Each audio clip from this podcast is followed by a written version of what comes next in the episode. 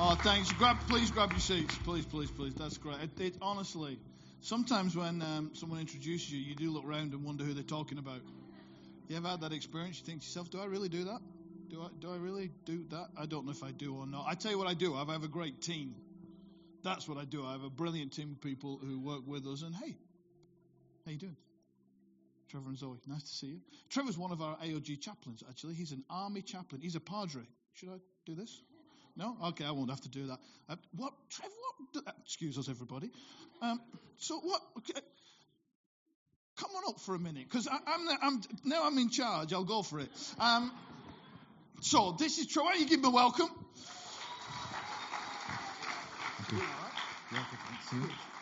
So uh, we we met. You were in Leicester, and then you went to Lincoln.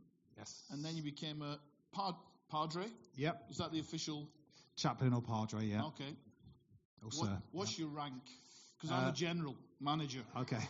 That's very good. Well, Um, I, I, I'll salute you. yeah. I'm uh, currently sort of captain equivalent. Okay. And- Okay. Now here's a bit. Do you have to do what they have to do, like in the training and all that? Because you're a lot fitter than you used to be. Um, yeah, I, I, just, I do. I would never be able to do that. I do, yeah, join in with with the the PT physical training, and uh, you know, Monday this week I was doing a seven mile tab, as they call it, march with the weight on and that sort of thing with the guys. And uh, the last week we were going over the assault course, yeah, and, and I felt very old then, but uh, but yeah, no, it was good fun. Okay. And what? Who are you with? Regiment. Uh, I'm, I'm, so sorry. I will preach in a minute. All right. I'm, I'm, I'm with the uh, with an engine, parachute engineer regiment. okay. So if they deploy, you go with them. Yes, if if we all go, yeah. Um, so yeah, I go either this country or, or overseas. Yeah, I'll go, I'll go with them. So uh, yeah, Hey, what a privilege yeah. to Just- stand with our armed forces like that. What? Why don't we? pr- Why don't we stand, hey? Because you're praying church. Because I know you're pastors, so I know you're praying. We're, we're going to pray. Why don't you come up as well? And we'll. But I know you've been commissioned multiple times, like in other ways as well. But why don't we just pray? What an opportunity, Father. We thank you for Trevor and the many other chaplains functioning in so many different parts of our country. But we pray over him as he speaks to young men, young women uh, potentially face those life or death moments and, and have to wrestle their way through it. Father, we pray, give him incredible wisdom. Holy Spirit, fill him afresh, that he can be that man of God for them in those moments and speak life, we pray. Amen. Amen. Amen. Bless you. Good to see you. Oh. I tell you what, there's something about Assemblies of God being family that really matters. And, and those moments matter as much as the moments where God breaks in, because God breaks in through relationship as much as He breaks in in meetings. So, let me, uh, let's grab your Bibles. You've got your Bible. I'm going to turn to 1 Samuel chapter 17. Um, it's, if you've never been to church before, I guarantee you've heard of the title of this chapter. And if you have been to church for a while, you will have heard this chapter preached on. David and Goliath, 1 Samuel chapter 17. It goes like this from verse 4. A champion named Goliath, who was from Gath, came out of the Philistine camp. His height was six cubits and a span. For the rest of us, he was nine foot nine. He had a. Br- uh, I'm from the north. Have you picked that up yet? It was when I said nine foot nine. I thought I should explain myself. He, he had a bronze helmet on his head, wore a coat of scale armor of bronze weighing 5,000 shekels. On his legs he wore bronze greaves. A bronze javelin was slung on his back. His spear shaft was like a weaver's rod. Its iron point weighed 600 shekels. His shield bearer went ahead of him. Goliath stood and shouted to the ranks of Israel, God's people, Why do you come out and line up for a battle? Am I not a Philistine? Are you not the servants of Saul? Saul was the king. Choose a man, have him come down. If he can fight and kill me, we become your subjects. If I overcome and kill him, you'll become our subjects and serve us. Have you noticed the, the, the deal was biased? Right? You become, we become your subjects, but if I kill you, you become our subjects and serve us, right? So he biased the deal. And then the Philistine said, This day I defy the armies of Israel. Give me a man and let us fight each other. On hearing the Philistines' words, Saul and the Israelites were dismayed and terrified. Then I'm going to read to you from 2 Corinthians and chapter 10. It says this For though we live in the world, we do not wage war as the world does. The weapons we fight with are not the weapons of the world. On the contrary, they have divine power to demolish strongholds. We demolish arguments and every pretension that sets itself up against the knowledge of God. And we take captive every thought to make it obedient. That, that right there, that's therapy, right there in the Bible. We take captive every thought to make it obedient to Christ. And we will be ready to punish every act of disobedience once your obedience is complete. You are judging by appearances. We're going to come back to that in a moment. If anyone is confident they belong to Christ, they should consider again that we belong to Christ just as much as they do. Uh, when I was in primary school, in my second to last year of primary school, I became the school goalkeeper for the football team. Thank you very much. You were underwhelmed by that.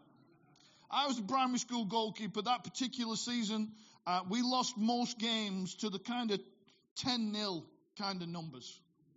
My dad would come to every game, every Saturday morning. He would drive us wherever we were in Bolton, and he would drive us to this, you know, pitch. I remember going to this one pitch, it was on an angle. In the first half, we were supremely confident. We were only 1 0 down, but we were at the top. In the second half, we lost 22 0.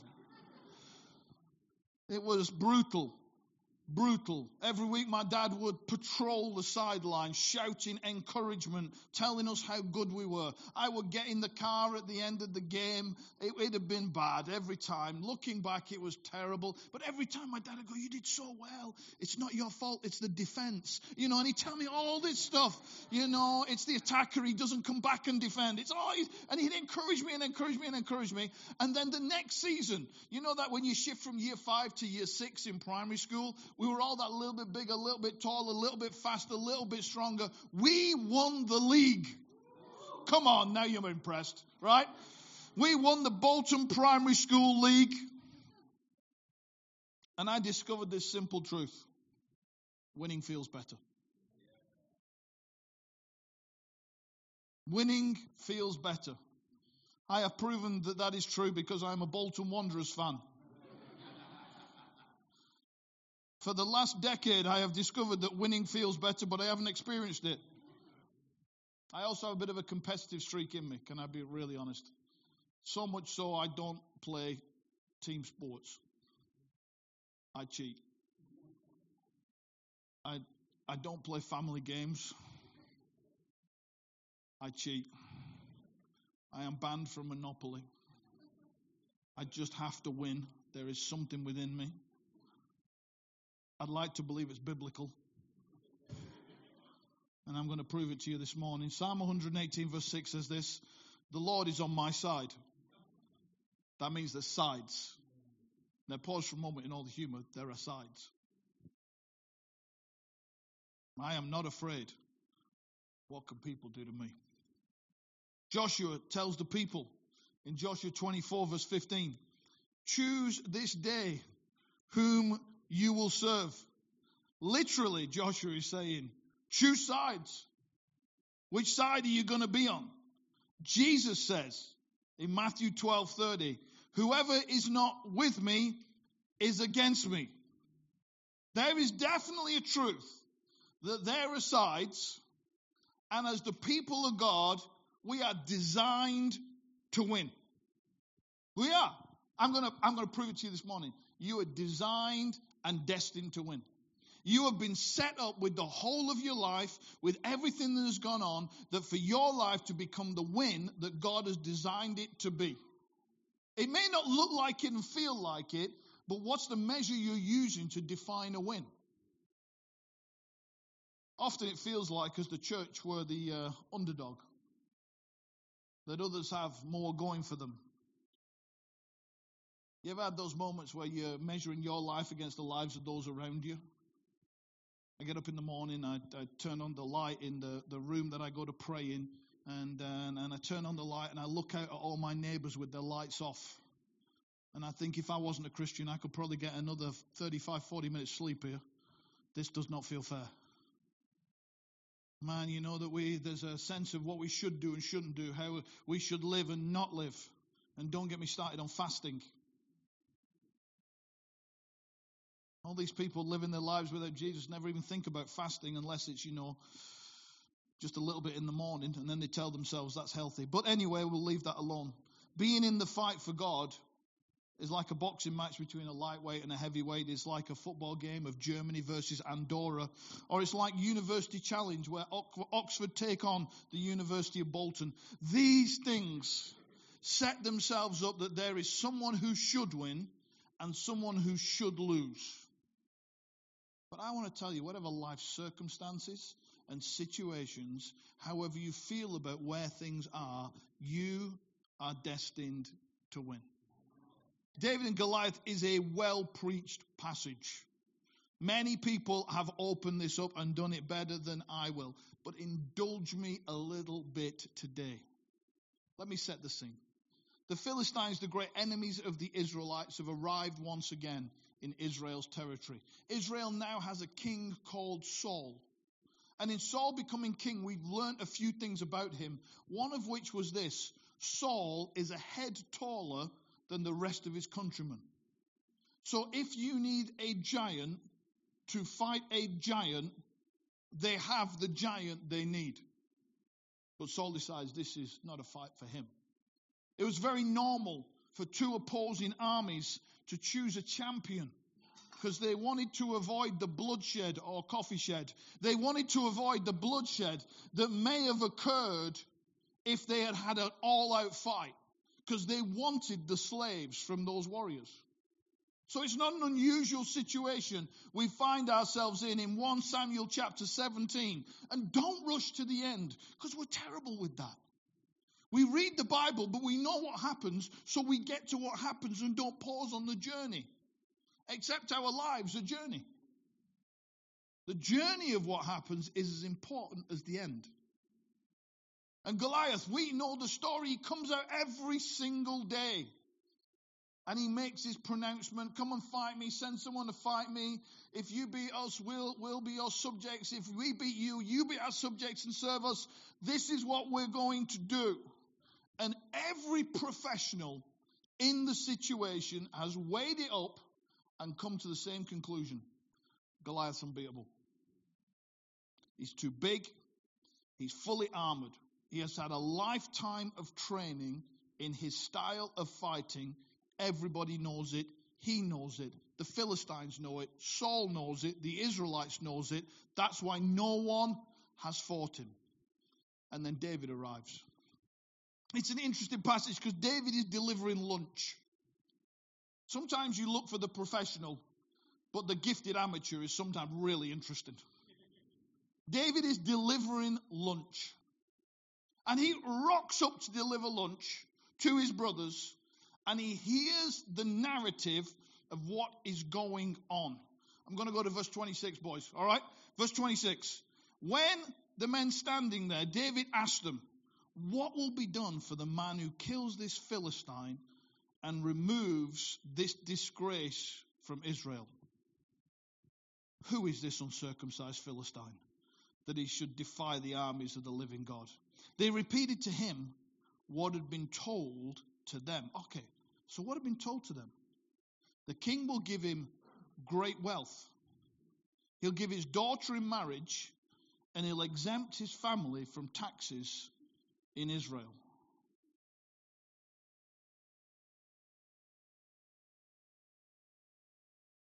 David has a very different view of the issue to everybody else. Everybody else is going, look at the size of him. Even down on the valley floor, he looks big. Someone's saying it's just perspective. It's not perspective. He's a big lad. He's well armed. He's well prepared. He says, everybody knows his reputation. David goes, what, what, what do you get if you kill him? You get great wealth. Just for clarity, what does great wealth mean? Because, you know, if someone's going to offer me something for doing something, I'd like the clarity on what that means. Because great wealth to you and great wealth to me may be two different things. Like great wealth to my 19 year old is very different to great wealth to me. He sees things in very different ways. And I'm thinking to myself, great, great. So David starts to prosecute the question and ask, but so what do you mean? How do you get that? His brothers find out about it. They get mad with him. But David keeps saying, great, wealth. I'm interested in great wealth. What, what else do you get? What else do you get? He will give him his daughter in marriage. Now, if I was David, there'd be a few things, and if this sounds shallow, I apologize. I would be asking this question What's she look like? If that's shallow, my apologies. My next question would be Is there a reason he's giving her away? Is there more to this story than meets the eye? Has anybody got a carving of her? You know, I mean, that's the point that David's reached there. And so, so, and, and then exemption from taxes. Ooh. Gee. David decides he's interested. Why? All comedy aside. How did David beat Goliath? Number one, he thought differently about the problem. Everybody else focused on Goliath. Everything about him that is insurmountable. David asks no questions about Goliath's armor, weaponry, training, or history. Why? Because he is not focused on now. He has taken a long term view of a short term problem. He has looked at Goliath and he has a promise in the back of his head. Because Samuel has been to see David, the prophet Samuel, and has anointed him and told him, You will be king. Well, I don't know if you've ever th- been anointed to be king. Probably not. But if you're thinking about it and you feel the promise is going to come true, you feel pretty unbeatable because you're not king yet. So David's entire attitude is this is going to open up for me. Now you're telling me I'm going to get wealth. I'm pretty certain a king's reasonably wealthy. That would be my impression of it in those days. And I get to marry who? Not the king's daughter. Rephrase the language. I'm marrying a princess. Is this the route, God, that gets me to the promise that you've got for me? And everybody doesn't want to pay taxes. David sees the opportunity for the promise to be fulfilled. And he steps in. He says, I can do that. Because he's more focused on the reward than the problem. How else did he think differently? He made the fight about God, not about himself. He didn't have this training and he didn't have this preparation. And he didn't measure Goliath against him. He measured Goliath against God. Where everybody else is going, he's nine foot nine, he's got this weaponry, he's got this history, he's got this training, he's got all these victories. David's going, yeah, but it's God. I mean, if you want history, God's got a little bit more history than Goliath. If you want experience, God's got a little bit more experience than Goliath. If you want victories, God has a back catalogue of victories that make Goliath's back catalogue look ridiculous. And so David's measure is not about himself. Can I suggest to you that in our lives we spend way too much time thinking about ourselves? And we see what's coming towards us and we view it through the lens of me. And we go, I can't do that. I can't take on that problem. I can't face that challenge. I can't face that difficulty. We need to learn from David. I'm not even thinking about me. I'm thinking about the future. I am living beyond Goliath. Because beyond Goliath, I have great wealth, I've married a princess, and I am paying no taxes. Beyond Goliath, I become king. Let's just get through today. And getting through today sometimes means fighting Goliath. It means you've got to go down into the valley, you've got to defeat the giant, and then you've got to see victory on the other side. Sometimes today means delivering lunch. You're still the same person with the same promise, and the same anointing on your life to do what God wants you to do. What did David do? He took captive every thought. Every other man on that Israelite hill has lost control of their thought life regarding Goliath. They have decided that God, who has saved them so many times, is now incapable because they have been intimidated by Goliath. So, firstly, David thought differently. Second, David measured success differently. For 40 days, Goliath wins. Because for 40 days, nobody fights him, nobody comes against him. But the victory is not measured on 40 days, it's measured on day 41. Because on day 41, all of Goliath's bluster is forgotten in a moment. All of his talk is gone. You ever been somewhere where you're trying to measure getting through, making it through? The things we accrue in life that we talk about, this is success or that is success, a larger bank account, a, a better house, a nicer car, more cars, they become the key measures of life and success. And that's the Goliath way.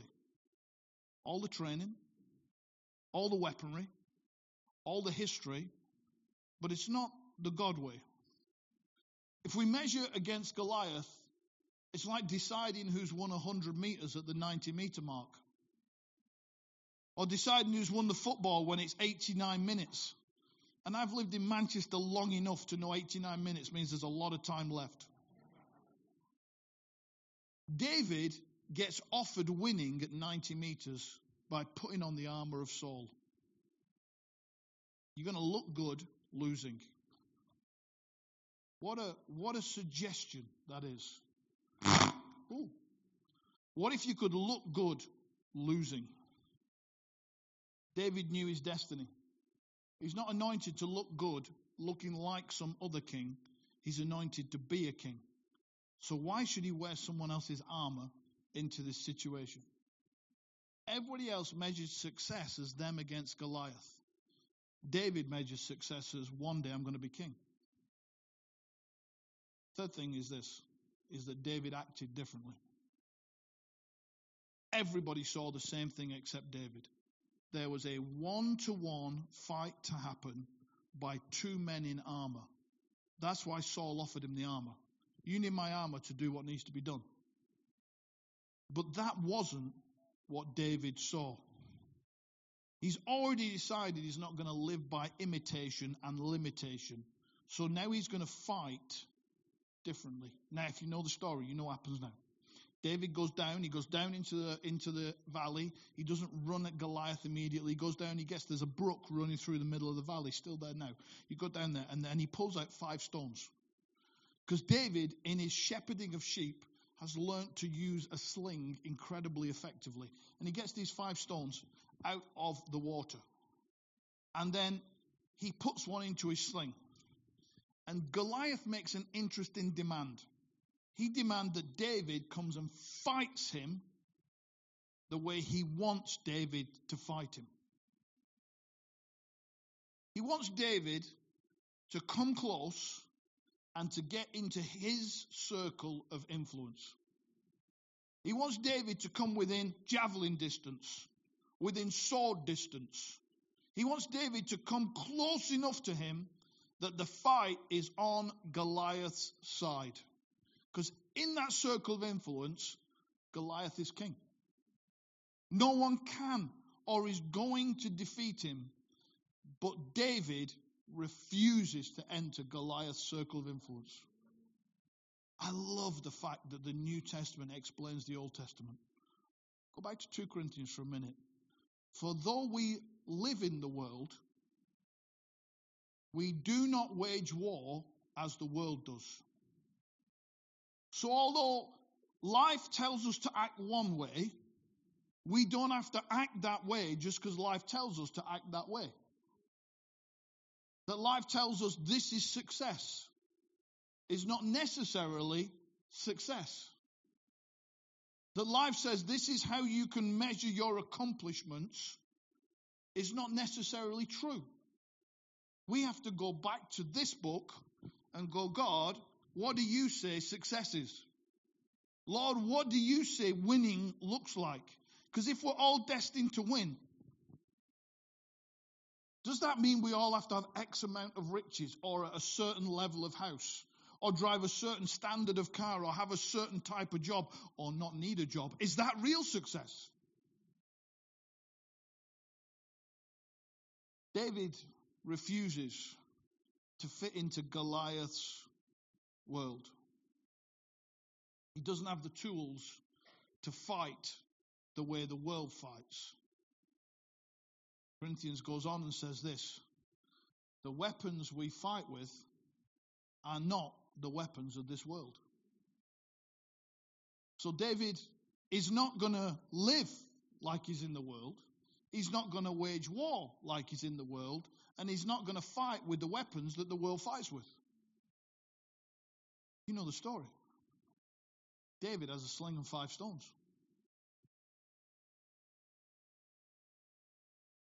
Life is a fight. You know that. You're in it. There's days that you don't feel like you're fighting, and there's days like you feel like you're battling. There's seasons in life that it feels like you're fighting all the time. And if every time we step into the world and fight like the world does, the world will win. When we try and fight finance with finance, the world wins. When we try and fight influence with influence, the world wins. When, when we try and fight by um, pushing and shoving, when we try and fight by just getting our own breakthrough, the, the world always wins. But the weapons we fight with are not the weapons of this world. We're not limited to fighting the way that they would fight. So if you scrap and fight your way through, you cut your corners in your business, you make unreasonable demands on relationships, if you cheat in tests, massage the figures, play the field, if you cut the legs out from under your colleagues and friends, you fight by the rules of this world to try and get ahead and try and make it. But when we realize the truth of 2 Corinthians 10 and we look at David, we see something radically different. Because our weapons have the power to demolish strongholds. The weapons God has given us to fight with has the power to demolish strongholds. Ephesians 6 tells us our struggle is not against flesh and blood. It's not people. We're never fighting people as the church. It's not someone who's against you. It's against the rulers, authorities, the powers of this world, against the spiritual force of evil in the heavenly realms. Our enemy has no power against the Holy Spirit working in us. Our enemy has no power against the Holy Spirit working in us. He has no power against our praying. He has no power against our praising. He has no power against our believing. He has no power against the promises of God. When David ran towards Goliath, I expect there was laughter. A skinny little kid running against a giant. Early teen, just no armor, dressed in minimal clothing, running against a giant. I would think for the Israelites, they're looking and going, oh, whoa, whoa, whoa, whoa, whoa, what's going on? Like we're in a stalemate. And the stalemate's okay because we've not lost. Can I speak over some of your lives? You've reached a stalemate and you've learnt to live with the status quo of what's going on. In relationship, you've learnt to live with the status quo. You've gone, oh, we can exist like this. They've lived like this for 40 days now. As long as he keeps coming out, they can keep sitting on their hill.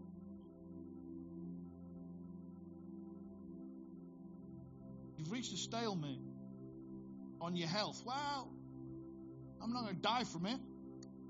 I mean, I might not live life to the full, but hey, at least, you know, it's not too bad.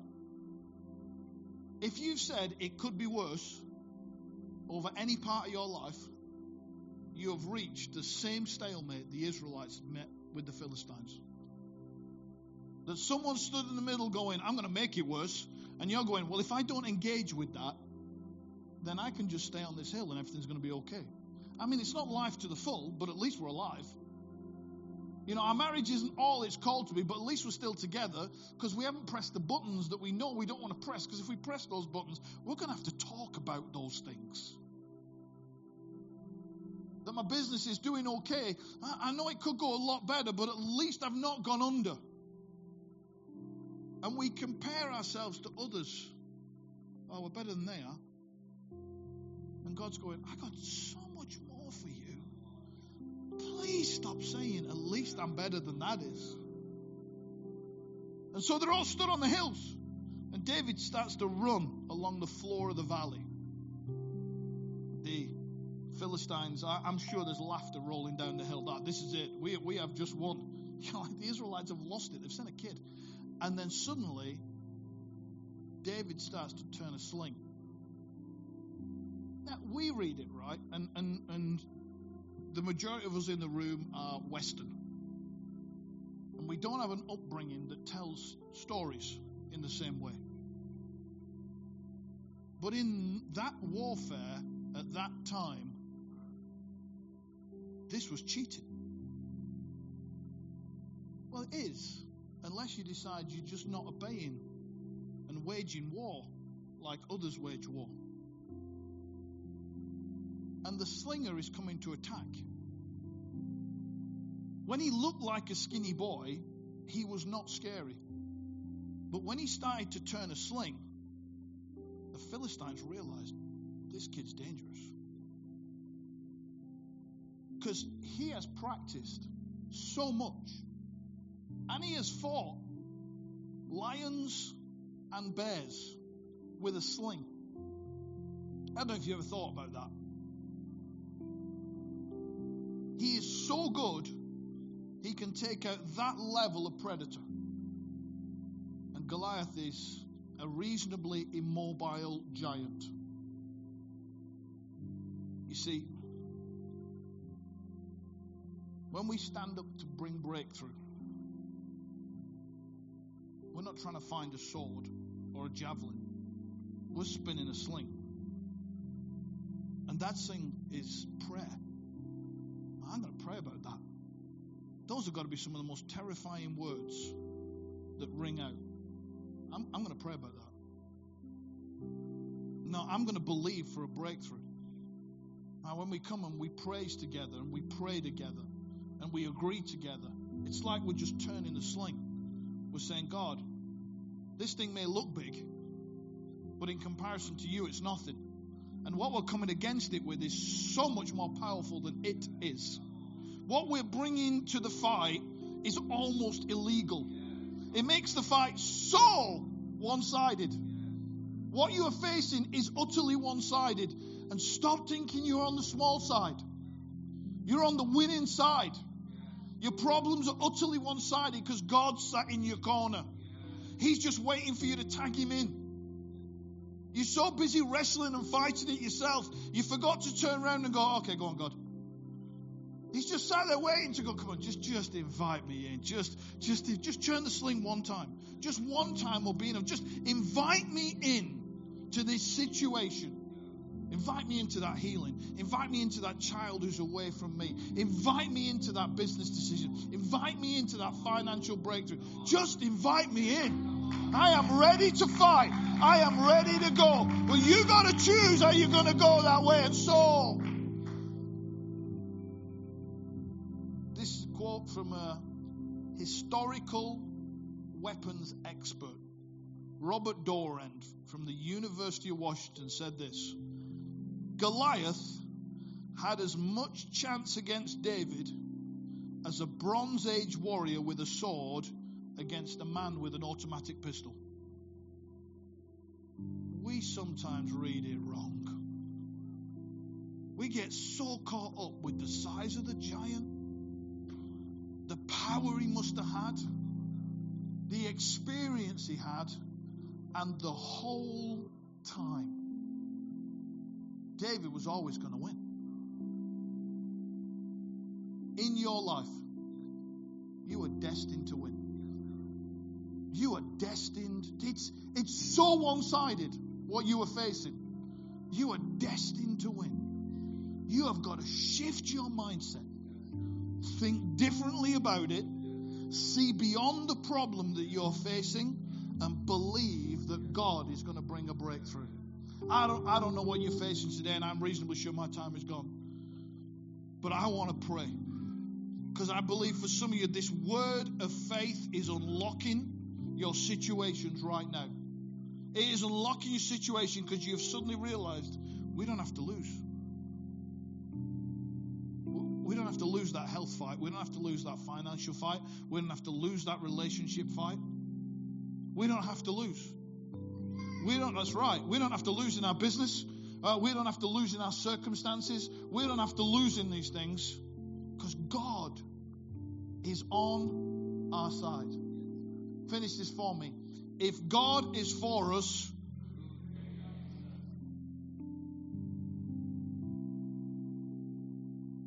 true?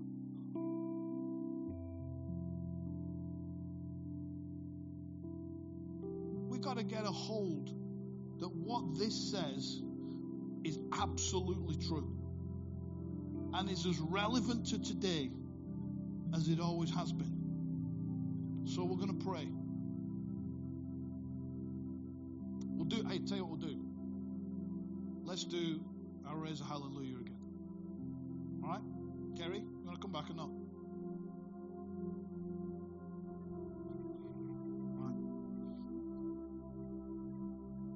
Because I want you to sing it differently to how we sang it before. And listen, we sang it well before.